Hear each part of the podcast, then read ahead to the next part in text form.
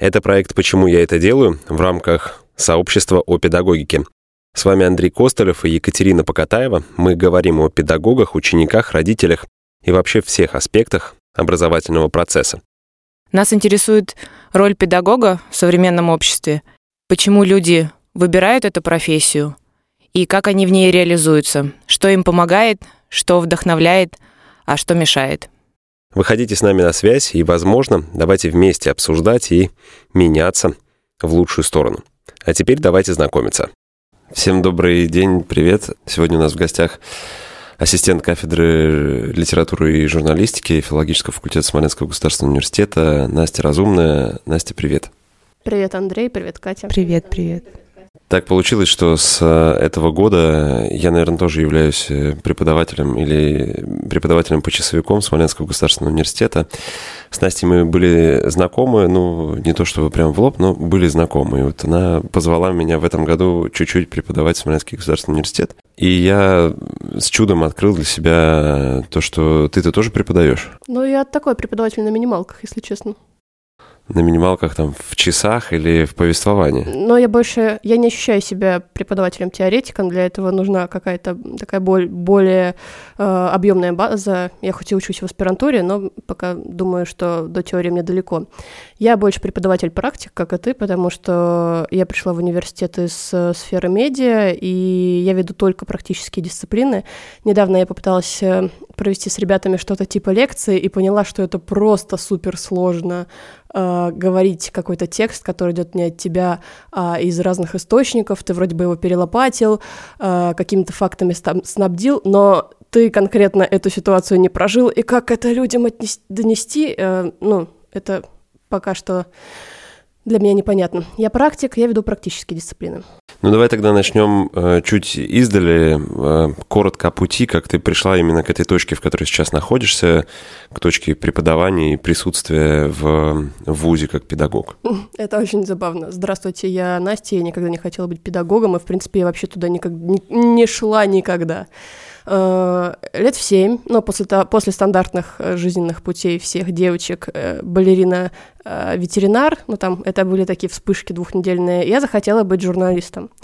В детстве я, я жила в Сафонове, в ну, мое такое сознательное детство на середину 90-х уже выпало, и мы с мамой по вечерам слушали эфиры радио «Весна», она тогда уже начала вещание в области, мы выключали свет, зажигали свечи, я думала, что это для создания атмосферы, но мне кажется, это ради экономии электроэнергии, зажигали такой транзисторный приемник, э, э, я не помню, он был моего дяди или моего деда, и слушали эфиры, и меня настолько это восхитило, я поняла, что я хочу работать только на радио, а больше нигде.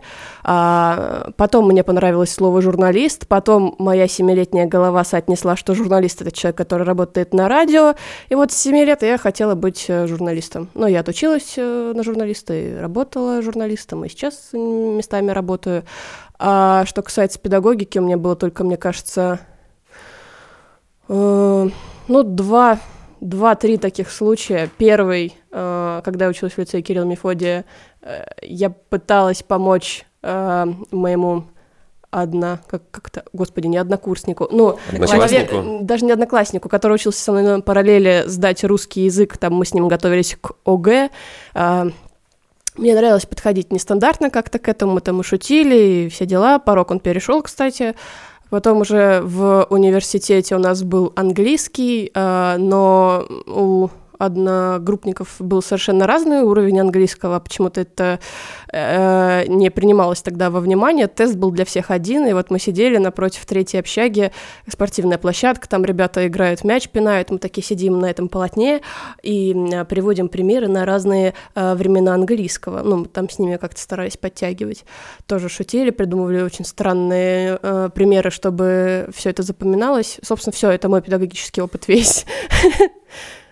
А, ну, ты так э, про него говоришь легко, и как будто это не значимо. На самом деле, а, неосознанно ты применяла потрясающие техники, которые сейчас обучают педагогов и просят их применять, да, внедрять в свою практику. Поэтому круто.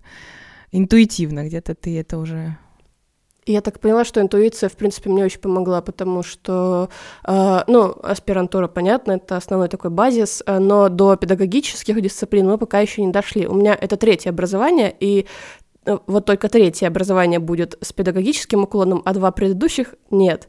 Э, и я пришла, мне доверили вести дисциплины, и тут я поняла, что, в принципе, хорошо быть практиком, но какая-то педагогическая посадка такая дидактическая все равно нужна для того, чтобы организовывать все эти дисциплины. Я начала думать, где поучиться. А, есть потрясающий образовательный проект. Он бюджетный, можно это будет небольшой рекламой. Летняя школа, а, она вышла из летней школы русского репортера, сейчас она такая трансдисциплинарная, очень много дисциплин э, мастерских. Э, я каталась туда учиться журналистике, а там есть еще сообщество педагогики, просто потрясающее, которое организует бюро «Розетка». И вот я летом с 15-килограммовым рюкзаком с палаткой гоняла в Московскую область э, к педагогам и поняла, что, в принципе, интуитивно до многих штук я дошла и сама, но когда ты попадаешь в профессиональное сообщество, это просто восхитительно. Да. Да, когда люди э, на одной волне говорят на одном языке, понимают с полуслова и э, готовы поддерживать тебя, и вот эта поддержка, она просто бесценна и настолько ресурсна, наверное, поэтому, да, я и тебе вот за кадром мы здесь говорили про сообщество педагогики. Очень хочется, чтобы это было и здесь, в Смоленске. Это будет потрясающе, да. Но и это не только поддержка, это, в принципе, ты открываешь дверь, а на тебя просто такая волна знаний, э, знаний новых, современных, потому что ребята постоянно повышают квалификацию, где они только не повышают и не катаются, и это восхитительно. Ну, до весны ты добралась. Да. До радиостанции «Весна», которой тоже большой привет, э, ты добралась. Это такое достижение было, прям кайфанула от этого? Конечно, э, у меня был опыт, вот опять возвращаясь в тот маленький город Сафоново, на ту маленькую кухню при свечах, э, связь тогда была дорогая, межгородская, и там, значит, э, я единственное не помню, как звали диктора, и даже помню, что это была женщина, такая женщина 35+, и я помню даже ее голос, и он, она озвучила, что сейчас можно дозвониться, передать привет, поставить песню, я уломала маму, мама говорит, пожалуйста, очень надо позвонить, вот 7 лет, семилетка, я звоню, а, не дозвонилась, потому что было занято, ну, я так немножечко обломалась, а потом спустя сколько лет, 10, чуть, нет, чуть больше 12, я все таки в прямом эфире оказалась, но уже в студии, когда меня выгнали читать новости, да то, что со мной сделали на весне, тоже сыграло, мне кажется, большое, большое значение в моей скромной пока что педагогической карьере, потому что со мной занимались Аня Дюндик, Валера Лобанов, Макс Крайнов, и они подходили терпеливо, нестандартно, методом стеба, под доброго подшучивания, иногда чуть такого, чуть-чуть злого, когда я сильно косячила, но это, это была классная атмосфера развития. Ты используешь эти навыки в преподавании сейчас? Да, бедные или счастливые студенты, Катя? Как думаешь? Че ты на Катю так смотришь? Катя тоже так иногда делает. Да, я не я один тоже такой. иногда могу пошутить. А, ну, здесь очень важна, да, это тонкая грань, когда это сарказм и издевательство какое-то, да, или тролль ну, там со стороны педагогов, и такое, к сожалению, тоже бывает. А когда это такой добрый какой-то юмор и просто... Дети любят пошутить. И вообще, мне кажется, все любят пошутить. Если ты умеешь шутить, это признак хорошего интеллекта. Круто пошутить и еще указать на это, на какую-то ошибку там, да, человека. Это здорово. Я... Не обязательно на ошибку. Мне кажется, на что-то приятное тоже можно обратить внимание. Конечно. Да, да. Но тоже, здесь, да. что сказала Катя, это тонкая такая линия, которую важно не переступить, и я это прекрасно понимаю, потому что я сменила, так вышло не специально, я сменила две школы, и я была в атмосфере, когда а, троллинг и шутки были злыми и максимально а, бьющими, побыла, в принципе, в ну, довольно комфортной атмосфере, и я знаю, что преподаватель может не только чему-то научить, он может еще и реально нанести глубокую моральную травму, которую потом с психологом раз, разбираешь. А, не знаю, по своему желанию или не по своему он так делает. В общем, когда я м, шучу, что, ну, в принципе, веду пары, я такой tone of voice выбрала, э, приятная, дружелюбная атмосфера, э, я сразу, я прихожу на пару к курсу, с которым мы не знакомы, я обозначаю правила на берегу. Ребят, мне не нужны там суровые пары, где я вас там э, морально насилую заставляю учить. Давайте вместе э, развиваться, обучаться в комфортной атмосфере. Да, мы можем пошутить, там мы работаем не по руке, а свободно говорим, когда хотим. Но э, если я вижу, что вы э, садитесь там на шею, перестаете делать домашку и учиться, то я уже строгий преподаватель. А так я, в принципе, с вами ну, дружелюбная и по-доброму шучу. Один раз по-злому пошутила, кстати, перегнула палку, я это поняла, и я извинилась перед э, студентом. Э, ну, не сильно перегнула, но, по моему мнению, перегнула. И я поняла, что для него это был э, такой шок, что препод перед ним извиняется. Э, оказывается, наверное, не все так делают. Да далеко не все так делают. Да, я еще и могу и над собой иногда пошутить. Ну, то есть в ходе урока э, мы же тоже можем иногда ну, посекнуть, и если это обернуть в шутку или там самоиронию такую, то я так тоже, или иногда им свои примеры рассказываю, где я не очень э, хорошо выглядела или что-то делала, и они к этому здорово относятся. Получается, что преподаватель, э, педагог, что человек, что ли? Кажется, Прикинь, что да. Да. да. Очень странно, что это многие не понимают. Э, помните все эти ситуации, когда учитель ведет свой инстаграм, выкладывает фото в купальнике? О, господи, нет! Да, это вот как раз-таки, да, может, тогда плавно к образу педагога. Вот э, мы это часто спрашиваем, и какого-то такого единого мнения, ответа нет. Для тебя как вот образ современного педагога, он какой, из чего он складывается? Уф, это сложный вопрос. Э, сложный вопрос для педагога, который только второй год ведет. Э, я думаю, что образ педагога все-таки надо различать э, профессиональное и личное. И образ педагога, пусть он будет складываться из того, что педагог делает в Э, там, в школе или в ВУЗе, то есть на своей рабочей площадке, как он э, э дает знания, как он взаимодействует с людьми, с коллегами, с э, студентами. А все-таки соцсети это личное дело, мне кажется. И э, я думаю, что это именно то, как он ведет себя в профессиональной среде. Может быть, он супер замкнутый человек. Uh, у меня есть такой пример. Человек, мой знакомый, он, ну, такой знакомый, мне кажется, даже, даже он со мной не знаком, я с ним, один из преподавателей, вот встретить его на улице, он никогда не поздоровается, он такой немножечко замкнутый, но, господи, как потрясно он ведет пары, он интересно э, рассказывает, э, ну, ин интроверт становится э, экстравертом, и вот как, э, как, какой образ складывается о нем? Замкнутый человек или потрясающий лектор? Наверное, потрясающий лектор. Ну, то есть э, он может быть разным же тоже, да? Ну да, Педагог. да. Он же человек. Да. Да.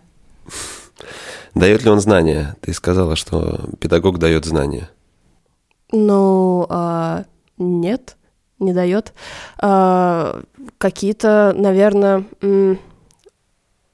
и он или дает знания, или прокладывает, помогает человеку самому прийти к э, вот этому месту, где лежат знания. Угу. Ну вот второй тезис мне гораздо ближе, потому что там, в современном мире давать знания, это прям, не знаю. Э, ну, что-то нужно уника- mm-hmm. обладать, прям, понимаешь, какой-то такой прям уникальностью, уникальностью и своими какими-то умозаключениями, выводами, и тогда действительно на паре, на уроке все равно там в личной консультации э, показать, продемонстрировать, дать прочитать, там, подарить, не знаю. Но скорее, да, он проводник. Ну, по моему ощущению, он проводник. По-моему, тоже, но это достаточно дискуссионная, мне кажется, тема такая. Но если говорить о, я не знаю, человеке из естественно-научных э, э, сфер, ну вот э, преподаватель познакомил вас с какой-то формулой, по которой какая-нибудь теорема решается, он, получается, дал это знание не знаю. Но мне больше тоже нравится модель проводника. Слушай, ну они же сейчас не закрыты, вообще не закрыты. Моя супруга, она дерматовенеролог, у нее лежат там тонны этих книжек по дерматовенерологии. Вроде бы ты можешь это знать, да? ну ты можешь это изучить, получить, взять, но как ты будешь это применять? Вот э, скорее э, педагог, если дает формулу, то он и объясняет, как она работает, и так-то ее можно найти в библиотеке, в интернете, везде. А вот как ее применить к решению той или иной теоремы, э, да, это, наверное, такой путь. Да, все-таки это про путь. Ну, э, В этом я с тобой согласна. Вот, допустим, на своих практических дисциплинах я знания не даю.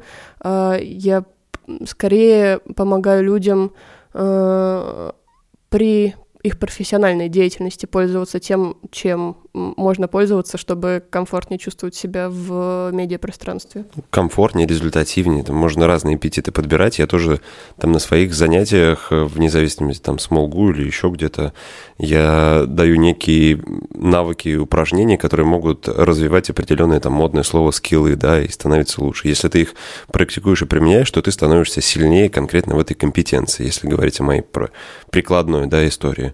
Ну, как-то так. Вот. Но при этом есть академические какие-то истории, ну вот, например, медицина, да, там обязательно знать какие-то вещи и взаимосвязь. Если у нас чешется ухо, то это говорит о том, что у тебя условно там отваливается печень или еще что-то.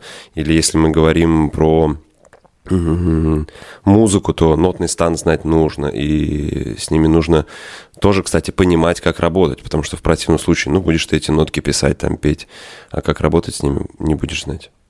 Да, это, наверное, про то, что и говорили, да. Круто, когда много практики, но без теории. А, можно, но, наверное, не так эффективно, да, получится. Когда ты попала на летнюю школу, ты э, сказала о том, что было некое профессиональное сообщество, и там ты почувствовала себя чуть-чуть помельче, да, я, может, неправильно, не совсем правильно подбираю слова и описываю ситуацию, но ты прям чувствовала это, эту разницу, прям было некомфортно, что они больше знают или больше умеют, или вот можешь описать, что угу, было в этот момент? Угу. Когда я пришла, э, ну, когда меня только добавили в чат, э, там люди, во-первых, уже между собой знакомы, потому что они это сообщество стараются развивать. Во-вторых, да, у них больше, больше такой э, профессиональный опыт, опыт э, обучения где-то. Они пользуются современным педагогическим дизайном. Я, в принципе, до этого лета не знала о том, что педагогика может выглядеть так, и проектирование образовательных дисциплин.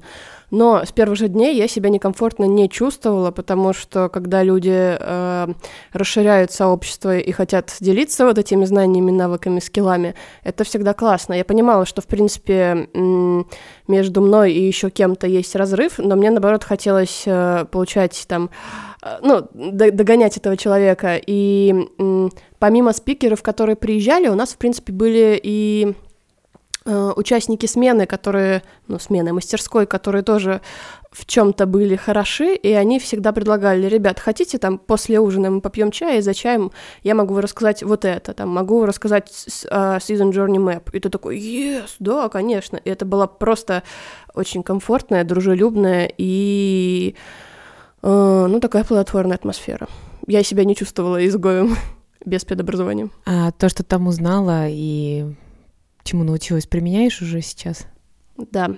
А, во-первых, э, ну, они мастерская позволила взглянуть на проектирование дисциплины, в принципе, как на какой-то э, проект. И мы выстраивали путь студента, этот custom journey map, переложенный на э, студента, э, все эти пошаговые его шаги, шаговые шаги, тавтолог, тавтолог, а, его движение пошаговое а, на пути к а, финальной оценке знаний, а, где он может там встретить какое-то не знаю, разочарование, где его накроет хандрой, где какая-то сложная тема, как эти боли сразу же заглушить и дать ему там какое-то какое второе дыхание. Это, конечно, круто.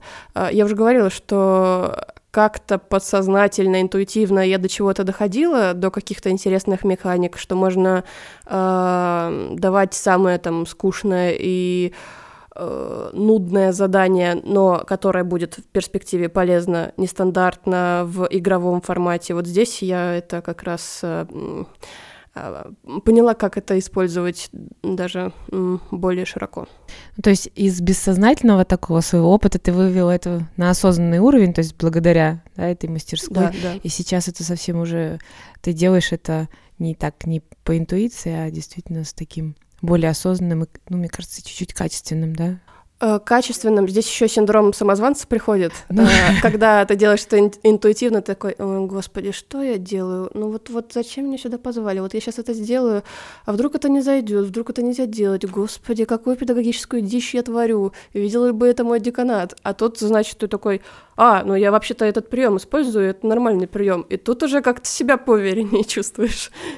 Да, да, да, классно. То есть э, те инструменты, про которые ты сейчас говоришь, это прям клевые вещи, которые э, давай сейчас, да, в Москве педагоги в некоторых там частных и нечастных школах применяют и работают с этим. И это э, с, я у себя-то тоже практикую, и у меня чуть-чуть дисциплины такие специфичные, но общаясь с коллегами даже с, с обычными, это, математикой, историей или русским литературой, когда они это применяют, видят результаты, и процесс становится совсем другим и для педагога, и для детей, и кайфуют оба. Вот это самое, мне кажется, а, важное, наверное, или нужное, или основное, да, когда все участники процесса получают удовольствие от этого процесса. Ну, как бы. А по твоему мнению, что самое главное в педагогическом процессе для э, слушателя и для преподавателя? Для преподавателя, мне кажется, как для... У кого там заповедь «не навреди»? У, у врача в общем, у, для преподавателя не навреди это тоже главная заповедь. Ты можешь быть проводником знаний, но если ты выбрал какой-то путь э, болезненный для ученика, ему потом еще жить с какими-то теми стигматами, которыми ты на него навешал, с какими-то негативными идеями. Можно же в процесс обучения вкладывать а, какие-то благотворные идеи, да, эта дисциплина сложная, у вас может не сразу получаться, но это не вас проблема. А, просто соберитесь, э, там, приложите чуть больше усилий, а можно вкладывать «ты неудачник», эти, ну, основаны на реальных событиях. Контурные карты никто так и не рисует. Почему ты сидишь с кислым лицом? Ну и все прочее. И у человека складывается уже другое отношение и к себе, и к школе, и к образованию. Да. А для о, я пока я перескочила на личный опыт и забыла вопрос. Э, для, для, эм... Не навреди. Да, Это не прям нав... очень, ну, у меня отзывается потрясающе, да, то есть, э, наверное, помня это, для педагога, да, история, да, какими-то светящимися буквами должна такая, такая, не навреди, и это должно останавливать и как-то вот заземлять его в процессе, потому что, ну, мы сегодня это тоже понравилось сказать, что он тоже человек, и да, нас может куда-то иногда уносить, эмоции и все такое, но вот возвращать и останавливать себя, это не навреди, мне кажется, может очень хорошо. У меня есть история из жизни. Э, в принципе, вот в двух школах и в вузах я столкнулась с разными педагогическими практиками и механиками, и отношением, и у меня там сформирован, значит, столбик хороших примеров, на что я могу полагаться, столбик плохих примеров, которые я всегда буду помнить, и на которые, вот если я так сделаю, я буду чувствовать, что я плохой человек. Вот, и э, из э, вот как раз э, из такого негативного примера ну, в Сафоновской школе я училась до седьмого класса включительно. И вот только в этом году, буквально там неделю назад, я смогла разобрать... Ну, я э, хожу к психологу, кстати, и... Э, одно из... И это нормально. Это нормально, да, совершенно. Э, э, это, на самом деле, в педагогической практике мне это помогает, потому что если у тебя есть там какие-то комплексы и все прочее, пока ты их не разберешь, как ты к детям придешь, ты ж можешь чего-то им только не наделать, вот это ой, про ой, вред. Ой, у меня там внутри все прям колокочет и хлопает, и топает от радости. Какие да, они дети? Я... 18 лет уже, в армию пора уже. Слушай, дети. Ты сейчас со вторым курсом занимаешься, они, они Большое спасибо за то, что я пришла, вот, и мой первый курс, это был курс, которым ты занимаешься сейчас, они такие все очень сознательные, серьезные, и они помогли мне, э, в принципе, сделать вот эти первые шаги, а, но это не все, э, все студенты такие. Есть просто ребята, которые вот окончили школу, они морально еще в ней, и с ними уже по-другому, э, ну, как-то надо выстраивать отношения. Вот только недавно, спустя это мне было 14 лет, сейчас мне 20, господи, 8. Пол жизни я жила с идеей, что я просто можно я скажу конченая, да, я конченая неудачница, у меня никогда ничего не получится, и все, что я делаю, это просто какая-то дичь, я делаю это э, неправильно, и мы копнули, откуда моя идея пришла, от одного из учителей в школе в Сафоновской. Ну, то есть э, мне повесили ярлык, и я жила с этим э, 14 лет, и 14 лет это, э, ну, направляло меня не в лучшую сторону. И вот я очень боюсь и э, навешать что-то подобное на студентов, поэтому я контролирую себя. Ну, в, в принципе, я сама с собой договорилась, что я такого делать никогда не буду, но даже когда я шучу, я очень контролирую свои шутки, чтобы это были именно добрые шутки. Да, тему такую подняли. Мне всегда кажется, что у меня добрые шутки. Это тебе так кажется? Есть, ну, в смысле, нет, я, я не знаю, по- по-моему, ты хорошо шутишь, но э, люди же воспринимают все по-разному. Есть кто-то более ранимый, кто-то менее ранимый. Так, послушаем Катю. Она сказала, что мы подняли интересную тему, как раз ее профессиональную. Ну, тему про то, про вешание клеймо, ярлыков, э, встройку всяких ненужных убеждений, которые педагоги, да, и здесь такая вещь, что ты вот своего опыта говоришь, у меня тоже этого опыта достаточно, да, и будучи психологом, самой работая с психологом и с людьми, а, доставая из их детства много ненужных костылей, они идут из школы, да, и поэтому у педагогов, мне кажется, они, да, ну, то есть насколько ответственная их работа, и небрежно брошенное слово может повлиять на жизнь человека очень сильно. Слушайте, по моему ощущению, что педагогика – это э, небрежно брошенная институция в государстве, которой уделяется очень мало внимания, и на самом деле абсолютно правильные вещи говорим, что все начинается там и из семьи, конечно же, но и из школы. Оттуда тянется огромное количество проблем. Мне, мне, наверное, повезло, или я думаю, что мне повезло. Ты просто не копал. Ты просто так глубоко не ходил и не копал. Ну, наверное, наверное, да, потому что, конечно, что-то я чувствую там в себе мешающее и, наверное, тянущееся из детства. Ну, прям я с кайфом вспоминаю школьные годы и хочу туда вернуться.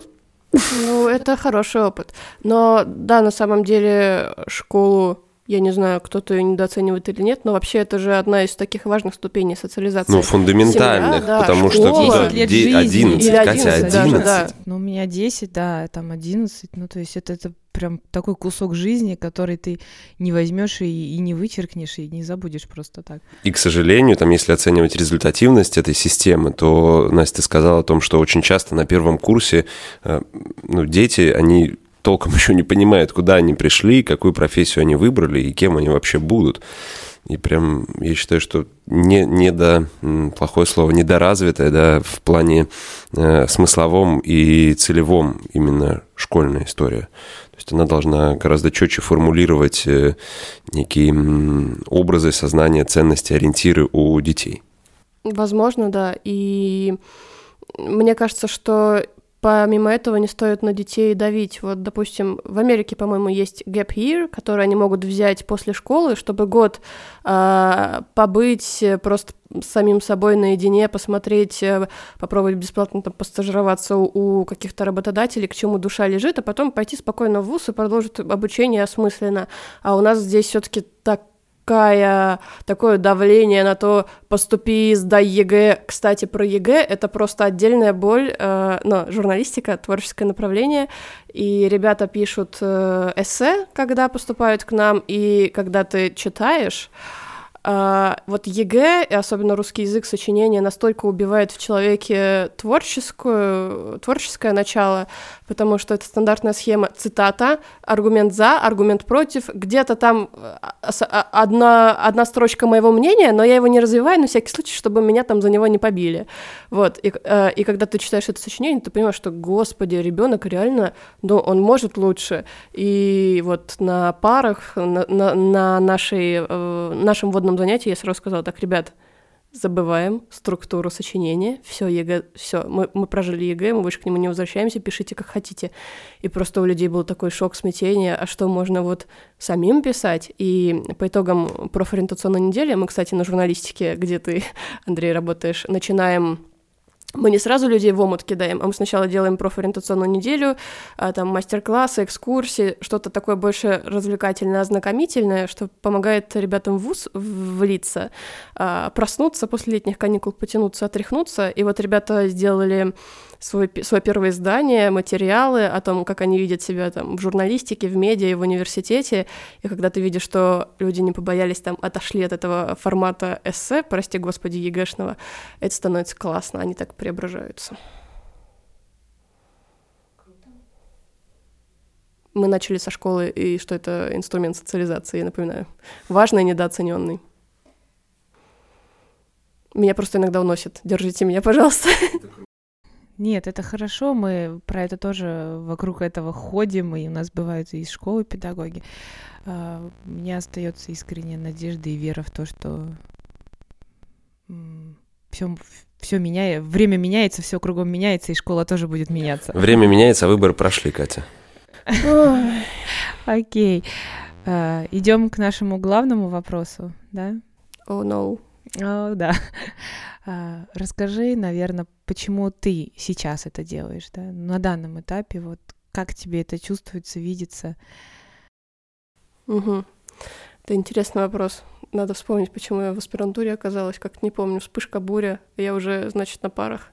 Когда я работала в СМИ, я была, в принципе, практикантом, когда-то журналистом, э, на летнюю практику пришла на весну, и именно э, тот коллектив и та готовность со мной заниматься, э, она как-то отложила на мне такой благотворный отпечаток. Потом я перешла уже э, в команду Юли Моисеева с Молдейли, и там Юля и Лена со мной тоже занимались, тоже меня там э, активно учили. Э, ну, тут я могу сказать, э, забегая вперед, что не со всеми практикантами так занимаются, потому что приходит много людей, и когда ты видишь человека, который готов получать э, эти знания, да, с ним можно заниматься, но ребята, которые пришли, вот, тупо, чтобы им штамп поставили в дневничке практики, отправили домой, э, с ними заниматься бесполезно. И вот сначала со мной так занимались, и я чувствовала какую-то ответственность продолжить также опекать людей, которые готовы в этом развиваться. И там еще на весне я это начала, потом уже на Смолдейле, когда к нам приходили стажеры-практиканты, я так с ними объясняла им там что-то, э, чтобы они вникли не так болезненно.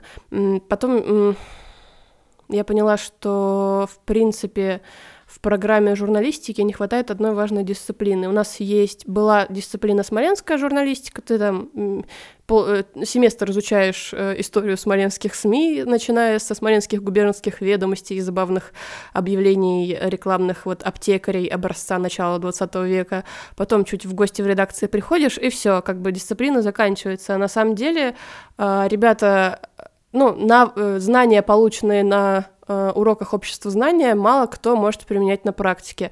Чем отличается губернатор от главы города, какая вообще структура администрации, в каких департаментах какой комментарий писать, какие у нас есть ведомства.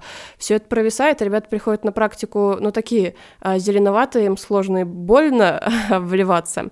Вот, и так я как-то начала в голове разрабатывать, как бы можно было это студентам-журналистам объяснять, Э, чтобы и э, руковод... Э, сотрудникам редакции было с ними легче, потому что понятно, что все говорят, что практиканты — это бесплатная рабочая сила, но на самом деле столько энергии и времени уходит с ними заниматься, ты мог сам написать эти новости пять раз, а ты только человеку объяснил, ну, смысл заголовка.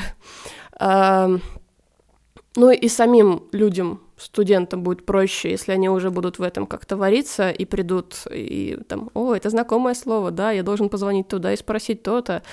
Э, и просто однажды сначала э, человек мой коллега, которому принадлежала эта дисциплина, который вел, позвал меня на два занятия э, ребятам рассказать. Я как-то рассказала, но это был как-то болезненный опыт. Я сама не дошла до этого, э, еще не столько консультаций с психологом я прошла тогда, сама не чувствовала себя, э, ну, как-то э, ответственным человеком, не знаю. Ребята тоже странно отреагировали, ну, пришла какая-то, кто это она вообще такая? Вот, э, Первый опыт был неудачный, а потом уже спустя год или два Анна Евгеньевна, собственно, которую ты тоже хорошо знаешь, сказала мне, а не хочу ли я вот это вот вести. И тогда я уже свои э, как-то знания, навыки во что-то облекла. А, почему я это делаю, возвращаясь к вопросу? А, потому что, мне кажется, если у меня есть а, какие-то знания, какие-то лайфхаки, какие-то моменты, которые я могу людям рассказать, и их профессиональный путь станет э, легче, менее болезненнее, почему бы этого не сделать? Я, в принципе, это еще из журналистики тянется. Вообще, это какая-то главная идея, мне кажется, в моей жизни. А, я должна делать что-то полезное. Если я делаю что-то бесполезное, это меня угнетает, сразу в депрессию меня забрасывает, и я потом еще в этом копаюсь, плаваю, и такая фонтанчики пускаю своей бесполезности. Вот. Спасибо большое. Мне очень понравился сегодняшний утренний разговор, и очень понравился тезис про готовность э, слушателя принимать. Э, могу такую, э, не то чтобы оценку дать, но ты очень круто отдаешь, щедро даришь, даришь это людям, нам, я думаю, что студентам, слушателям, друзьям, товарищам, соседям, людям в маршрутке отдаешь. И очень хочется, чтобы ты не переставал это делать. Вот у меня такое резюме. Да, а с моей стороны еще два тезиса, которые мне который я беру точно с собой, я думаю, наши слушатели, это про э, педагог тоже человек. Мы к этому как-то вышли благодаря тебе, и мне кажется, это важно. А вторая история про «не навреди». Это вот тоже такой хороший для меня итог, ну, по крайней мере, для меня итог нашей встречи. Спасибо тебе огромное, было круто. Спасибо большое вам за то, что позвали. А про отдаешь, если ты отдаешь какие-то позитивные вайбы, то они возвращаются и наполняют. Это ж классно. Спасибо. Всем позитива.